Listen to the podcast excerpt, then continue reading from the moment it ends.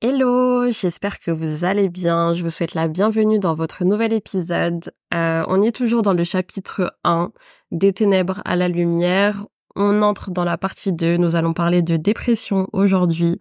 Ce n'est pas le sujet le plus joyeux, je le sais, mais je me dois de vous en parler car euh, c'est une chose que j'ai vécue.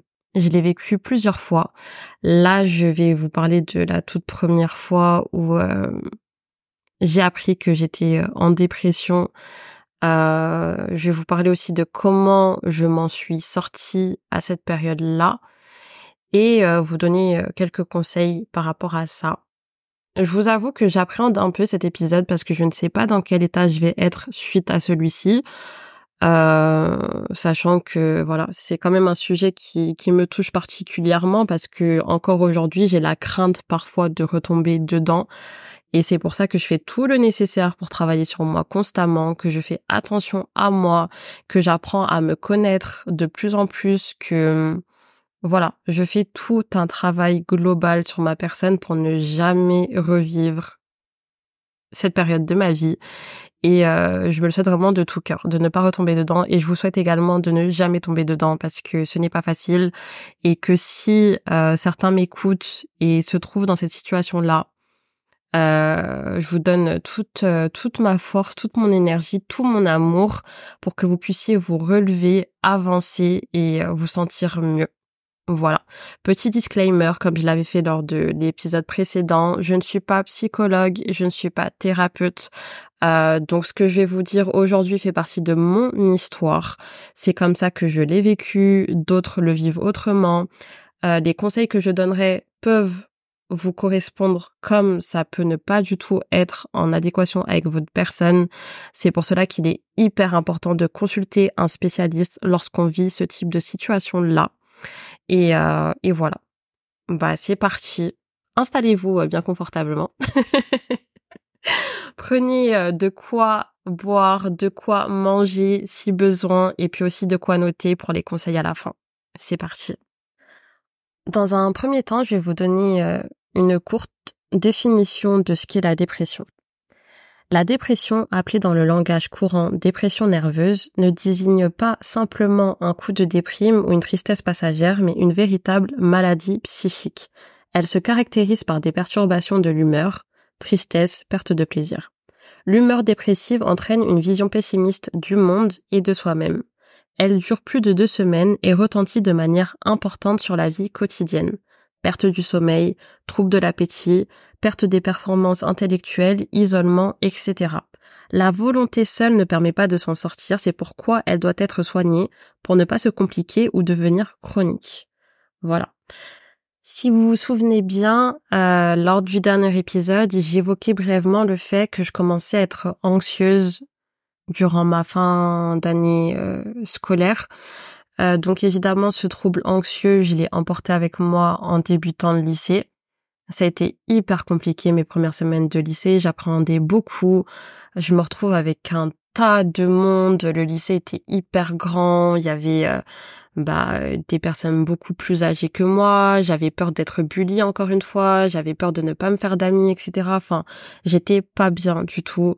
Les premières semaines, j'arrive à tenir le coup, à aller en cours, etc. Et au bout de vraiment même pas trois semaines de cours, je fais ma première crise d'angoisse. Euh, donc, je ne savais pas ce que c'était. Je le vivais pour la première fois. J'ai du mal à respirer, j'ai le cœur qui accélère, je suis en panique totale, euh, j'ai peur, je me sens pas bien. Donc la première chose que je fais, à la fin du cours, je rentre chez moi et euh, et déjà, jusqu'à maintenant, je me dis, mais comment j'ai fait pour euh, prendre le bus, marcher jusqu'à chez moi sans qu'il m'arrive quelque chose parce que vraiment, j'étais dans un état catastrophique. Du coup, j'arrive chez moi. Première chose que je fais, je me change et je m'allonge dans mon lit. Je passe toute l'après-midi dans mon lit.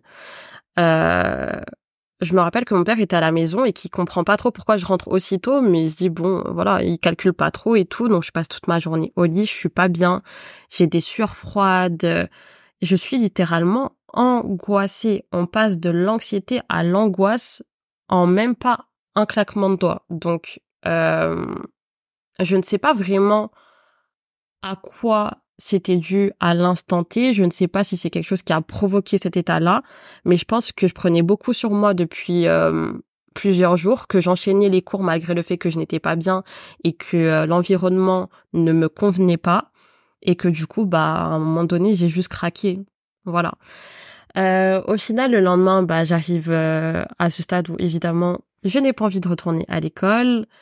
Donc c'est un peu le cercle que j'ai vécu euh, au collège, donc je ne vais plus en cours, mais là ça dure vraiment un bon moment, sachant que mes parents ne sont pas prévenus euh, à l'instant T, au moment même où je décide de ne plus y aller, ils sont prévenus, je crois, au moins trois semaines après. Donc durant ces trois semaines, je ne vais plus en cours. Mon appétit diminue énormément j'ai du mal à dormir, j'ai peur de sortir. Euh, vraiment, je suis pas bien. Et donc euh, arrive le moment où mes parents sont enfin prévenus de mon absence au lycée. On est convoqué euh, quelques jours après, donc on y va avec ma mère et tout. Euh, ma mère elle comprend pas encore une fois et moi-même je ne sais pas comment l'expliquer, je ne sais pas ce que je suis en train de vivre, je l'ai jamais vécu cet état-là. Donc euh, c'est compliqué de mettre des mots dessus. Donc j'essaie d'expliquer au mieux ce qui se passe à euh, au proviseur et à ma mère en leur disant en gros que voilà, au vu de ce que j'ai vécu l'année dernière au collège, etc. Pour moi, le lycée c'est compliqué. J'ai du mal à m'adapter. J'ai la boule au ventre quand je viens en cours. Il y a trop de monde. Je suis pas bien. Je vis mal le fait qu'il y ait autant de monde euh, dans les couloirs, etc. J'arrive pas à me faire ma place. Euh, je suis pas bien. Donc c'est pour ça que je ne viens pas en cours. Euh, de ce fait, on essaie de trouver une solution, d'aménager mes cours, etc. Et euh, avec l'aménagement qui euh, qui est fait de mes cours, j'arrive à retourner en cours. J'ai un emploi du temps adapté, etc. Donc, je commence à le vivre un peu mieux. Je fais euh, du coup une semaine, deux semaines, trois semaines, ça se passe plutôt bien jusqu'au jour où j'apprends qu'il y a une rumeur qui tourne sur moi, comme quoi euh, je ne venais pas en cours au début de l'année parce que j'étais enceinte. Donc bon, je tombe des nues, je me dis mais c'est pas possible. Je sors du collège où je vis une misère comme pas possible. Et là encore une fois on m'invente mais des stories improbables. Et euh, je me je me sens hyper mal évidemment. Euh, je redeviens encore anxieuse à l'idée de devoir retourner en cours euh, d'avoir des rumeurs à mon sujet alors que j'ai rien cherché, j'ai parlé à quasi personne, je suis juste là pour venir en cours, apprendre, passer mon bac et fin de l'histoire. Et ben non, je me retrouve encore dans une sauce que je n'ai pas voulu. Euh, donc automatiquement, ça remet dans un état pas bon du tout. Je recommence à sécher les cours. Et, euh, et en fait, j'arrive vraiment à ce stade-là où au-delà du fait d'avoir peur d'aller en cours, j'ai peur de sortir. Donc, bon, je me renferme totalement. Je ne sors plus du tout. Ma mère commence à s'inquiéter de plus en plus. Mon état se dégrade. Je ne mange plus. Je ne dors plus. Donc déjà, psychologiquement, le fait de manquer de sommeil et le fait de ne pas me nourrir ni rien, ça me met dans un état euh, psychologique désastreux. Vraiment, le sommeil, c'est une chose hyper importante. Ne négligez jamais votre sommeil. Et même le fait de vous nourrir, ne négligez pas ça parce que ça peut vraiment impacter sur vous. Mentalement, vous n'avez pas idée. Bref. Euh, comme je disais, je ne sors plus je ne mange plus, je ne dors plus. Je commence à faire des, des, rêves, des cauchemars, euh, laisse tomber, je suis angoissée, je pleure tout le temps. Enfin, en vrai, c'est fou parce que d'une petite chose, en réalité, un tas de choses se déclenchent et je me retrouve vraiment dans un état catastrophique. Et, euh, et de là, bah, ma mère, elle décide de m'emmener chez le médecin. Et euh, le médecin, du coup, conseille à ma mère euh, de prendre rendez-vous avec une psychologue. Parce que quand il m'oscule, qu'il me demande ce qui se passe, etc., genre, euh, bah, au vu de tout ce que je lui dis, il peut pas faire grand-chose. Il faut vraiment que je consulte et que et que la psy m'aide à, à régler tous ces troubles que j'ai. Donc, j'ai mon premier rendez-vous chez la psychologue et je refuse littéralement d'y aller. Pour moi, vraiment, à cette époque, consulter, c'était synonyme d'être folle. Genre pour moi, si je consulte une psychologue, je suis folle et je ne veux pas être associée à ça. Je ne suis pas folle, donc je ne veux pas consulter. Et euh, et j'oublierai jamais, mais j'oublierai jamais mon grand frère me prend vraiment de force et m'emmène jusqu'au cabinet de la psychologue. Genre, il me prend littéralement de force. Il m'oblige à y aller. Genre, au vu de l'état dans lequel j'étais, en fait, c'était plus possible. Fallait vraiment que j'aille euh, consulter et que on trouve une solution à tout ça, en fait. Donc, euh, j'arrive à mon premier rendez-vous et tout. Et euh, j'ai de très vagues souvenirs, en fait, du rendez-vous en lui-même. Je pense que mon cerveau a à delete tout tout ça parce que j'ai très très peu de souvenirs en réalité de comment s'est passé ce rendez-vous, enfin du moins ce premier rendez-vous. Donc suite à mon premier euh, rendez-vous, ni une ni deux, euh, je suis hospitalisée en psychiatrie. Donc pour adolescents, euh, je comprends pas Déjà, j'ai pas le temps de rentrer chez moi, de récupérer mes affaires ni rien. Euh, je suis transférée directement euh, par l'ambulance euh, du coup dans cet hôpital. lorsque j'arrive, je suis littéralement bourrée de médicaments. Donc mes premiers jours en fait là-bas sont sont vagues. Je crois que je reste entre deux semaines voire trois semaines. Et, et c'est vraiment au bout de trois à quatre jours que je reprends euh, mes esprits en fait. Parce que les médicaments sont hyper forts. C'est la première fois qu'on me donne des médicaments aussi forts enfin que je prends du coup des médicaments aussi forts. Donc évidemment euh, je suis une loque pendant quelques jours. Et euh, et donc dans mes souvenirs au bout de trois quatre jours je recommence un peu voilà à à être moi-même. Euh, et euh, j'enchaîne plusieurs euh, rendez-vous avec euh, un psychiatre, avec un nutritionniste, pardon, je sais peu qui te ouf, euh, avec une dame qui nous faisait faire des activités théâtrales, de dessin, etc. pour pour développer notre créativité. Enfin bref, je je vais pas rentrer dans les détails de mes rendez-vous avec les psychologues, etc ce n'est pas nécessaire et c'est surtout hyper personnel. Euh, au bout d'une semaine et demie, il prolonge du coup euh, les dates euh, de mon hospitalisation. Ce qui est difficile en réalité dans cette période, c'est que je ne peux pas voir mon petit frère. À l'époque, mon petit frère, il devait avoir 8 ou 9 ans, je pense, si je ne dis pas de bêtises. En tout cas, il n'était pas encore majeur, donc il ne pouvait pas me voir à l'hôpital. Je pouvais voir mes parents euh, une heure chacun dans la semaine, enfin par jour, pardon, et euh, mes grands frères et sœurs aussi, euh, 30 minutes par semaine, du coup, un délire comme ça. Et euh, j'ai le souvenir d'une fois où mes parents viennent avec mon petit frère, mais mon petit frère il reste à l'extérieur et je le vois de loin je suis émue. je le vois de loin et euh, je ne peux pas aller voir mon petit frère. Je ne peux pas euh, parler à mon petit frère et genre c'est juste horrible. Je fonds en larmes littéralement. Lui il pleure aussi et tout. Et euh, et ouais c'était hyper c'était hyper difficile.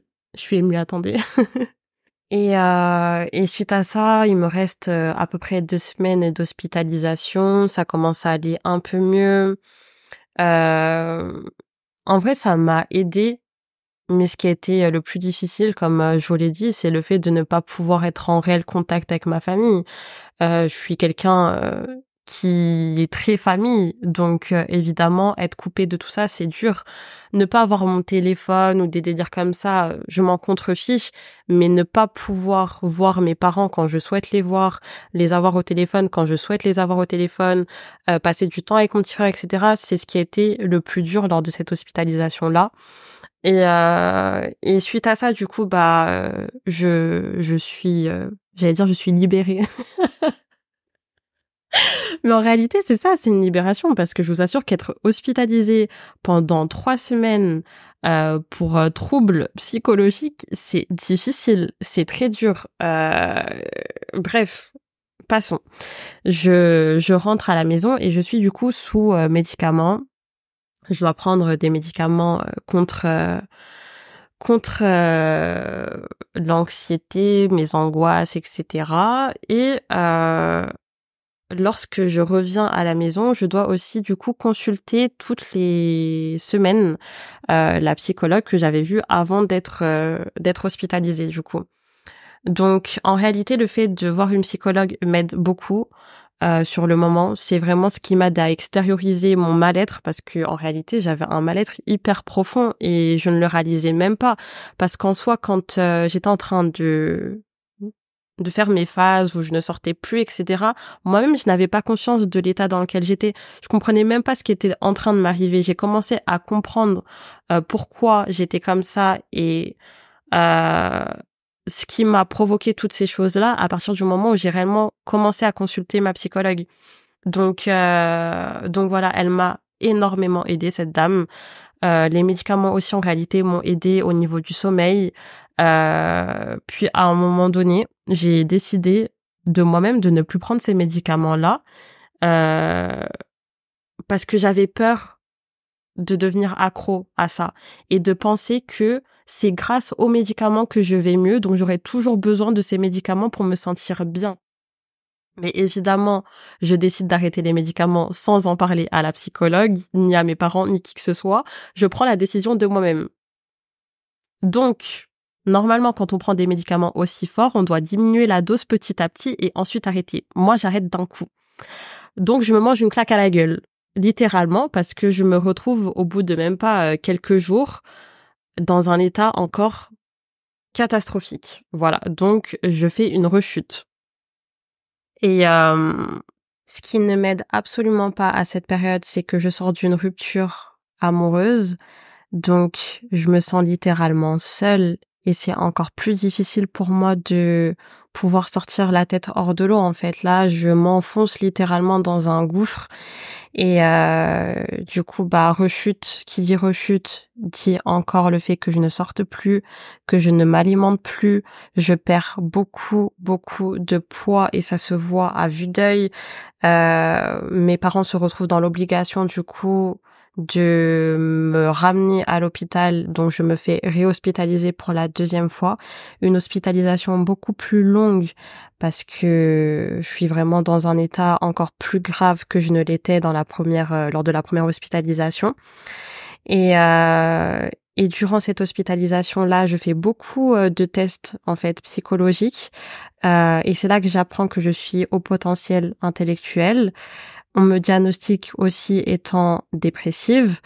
Euh, et là, c'est c'est hyper difficile pour moi parce que je me dis tout simplement comment je vais m'en sortir en fait. Pour moi, la dépression, enfin la vision que j'avais euh, à cette période-là de ma vie, à mon jeune âge, parce que j'avais j'avais 18 ans ou 19 ans, ouais 19, un délire comme ça.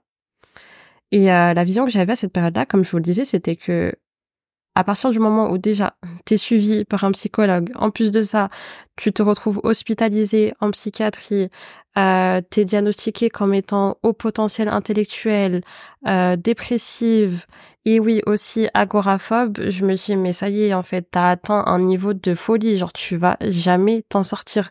Je pars hyper négative en fait, donc euh, ça prend vraiment beaucoup de temps. Comme je vous l'ai dit, je suis hospitalisée pendant un mois. Suite à ça, je rentre à la maison donc euh, avec des euh, des médicaments d'autant plus forts qu'avant. Je suis suivie toujours par ma psychologue. Et donc, durant un an, je vois une psy. Un an, ouais, un an et demi. Et, euh, et ouais, c'est dur. C'est dur. C'est vraiment dur parce que malgré le fait que je sois sous médicaments, malgré le fait que je consulte et tout, bah, je suis constamment dans, dans la réflexion de est-ce que ça va aller mieux? Est-ce que un jour je vais vraiment sortir de tout ça? Euh, est-ce qu'il y aura pas d'autres chutes? Est-ce que si demain, euh, je sais pas, je vis une situation qui me met dans un état de tristesse profonde, je vais pas rechuter, etc. Enfin, j'arrive un peu dans dans le mode où je suis constamment dans le calcul en fait de oui, Mélissa, fais attention assis parce que si tu fais ça, il y a des possibilités que tu retombes encore dans une phase compliquée et que tu te retrouves encore dans un gouffre où tu auras du mal à t'en sortir. Et, euh, et voilà, c'est ça durant une longue période jusqu'au jour où je fais euh, la rencontre d'une personne et euh, ça change la donne. Ça change toute la donne.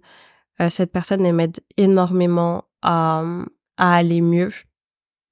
Et, euh, et d'un côté, j'ai envie de dire tant mieux. De l'autre, non, parce que ce qui s'est passé par la suite m'a m'a pas aidé en réalité, bien au contraire.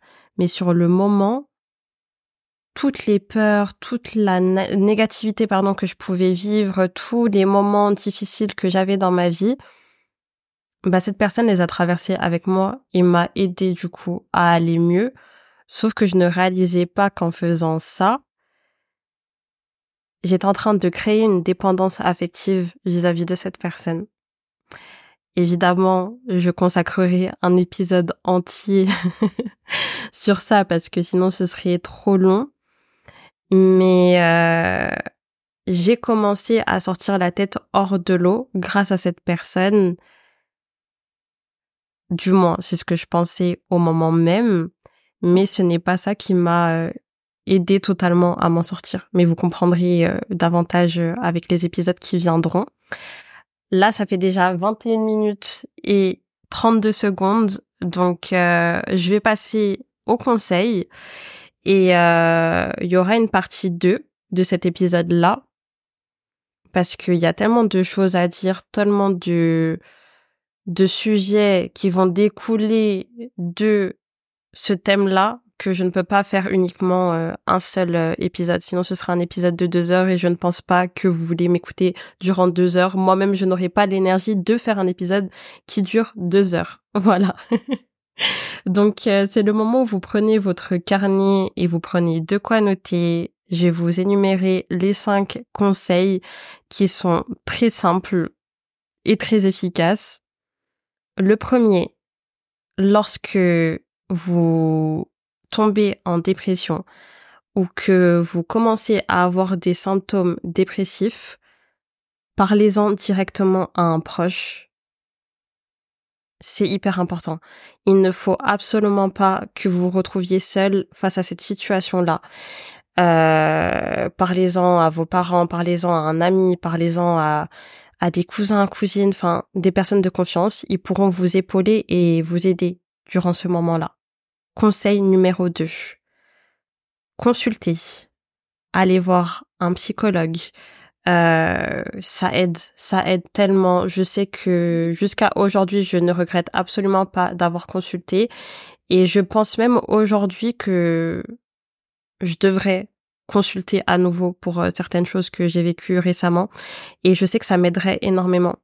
Ne pensez pas que parce que vous consultez un psychologue, vous êtes fou ou folle. Enfin, ne mélangez pas tout comme moi j'ai pu tout mélanger quand j'étais plus jeune. J'avais vraiment une vision qui n'était pas bonne du tout et, euh, et de toute façon en réalité quand on réfléchit bien, la dépression c'est tellement un sujet tabou et euh, d'autant plus quand on est noir et en plus de ça musulmane, c'est très compliqué de faire intégrer autour de soi le fait que non, consulter, ce n'est pas automatiquement être fou. On a droit d'avoir des problèmes psychologiques, on a droit de, voilà, de tomber en dépression, ça arrive à tout le monde et ce n'est pas censé être tabou. Donc bref, voilà.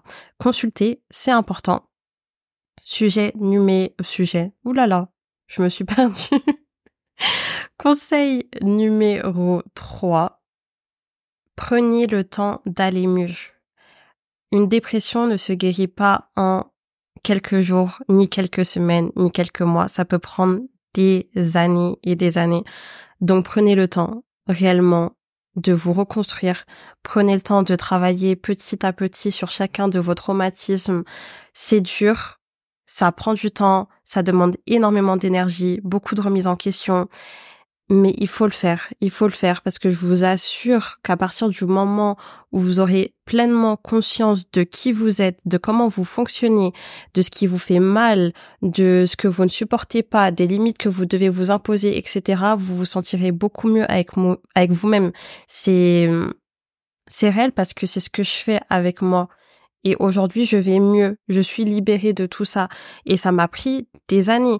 Euh, comme je vous ai dit, je suis tombée en dépression pour la première fois à mes 18 ans. J'en ai 27 ans aujourd'hui. Donc, euh, ça m'a pris quasi, je suis hyper nulle en maths, ouais, presque 9 ans pour réellement m'en sortir. Donc, euh, donc prenez le temps, réellement, d'aller mieux. Vous êtes votre priorité il n'y a rien de plus important que votre santé physique et mentale et votre bien-être. Prenez-en conscience. Voilà.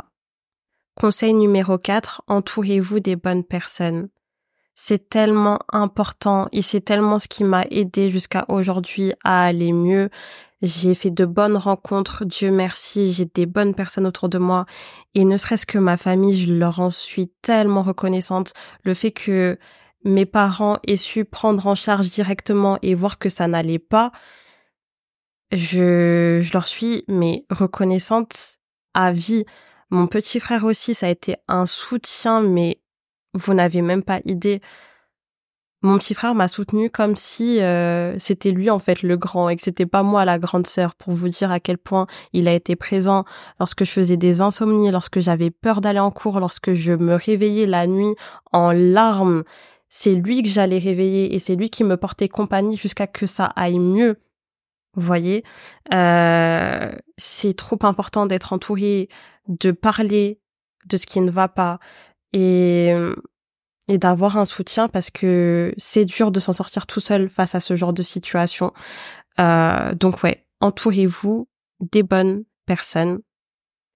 Dernier conseil et conseil que j'aurais aimé me donner à moi-même à cette période-là, n'attendez pas euh, d'accumuler trop de choses, trop de déceptions, trop de difficultés et euh, et de péter un câble pour vous prendre en charge en fait.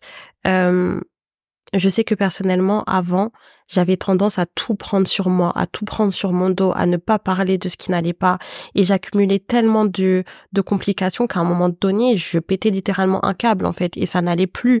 Donc n'attendez pas ce moment-là à partir du moment où ça ne va pas, où vous ne vous sentez pas bien, où vous commencez à être anxieux, stressé, à, à tomber petit à petit dans, dans un mood qui n'est pas bon, parlez-en à quelqu'un. Faites en sorte que ça aille mieux, libérez-vous l'esprit, faites des sorties, faites des choses qui vous plaisent, etc. Mais n'attendez pas d'être euh, vraiment à la limite, à votre limite pour ensuite exploser et après vous dire ah bah c'est peut-être là que je dois euh, aller consulter oh c'est peut-être là que je dois me prendre en charge etc parce que ce sera d'autant plus difficile d'aller mieux suite à ça vous voyez euh, donc voilà on est à la fin de l'épisode. Comme je disais précédemment, il y aura une suite à cet épisode-là parce que je ne veux pas vous faire un épisode trop long. Je vous remercie d'avoir écouté. C'était un épisode qui était un peu compliqué à tourner pour moi. J'ai fait beaucoup, beaucoup de pauses parce que c'est, voilà, c'est dur de parler de ce genre de moment-là. Mais c'était nécessaire et je sais que ça me fait du bien et que ça me fera d'autant plus de bien par la suite.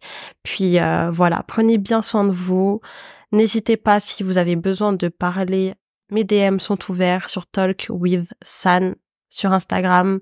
Si l'épisode vous a plu, laissez des étoiles, laissez des commentaires, abonnez-vous, parlez-en autour de vous et je vous fais plein plein de bisous. À très vite.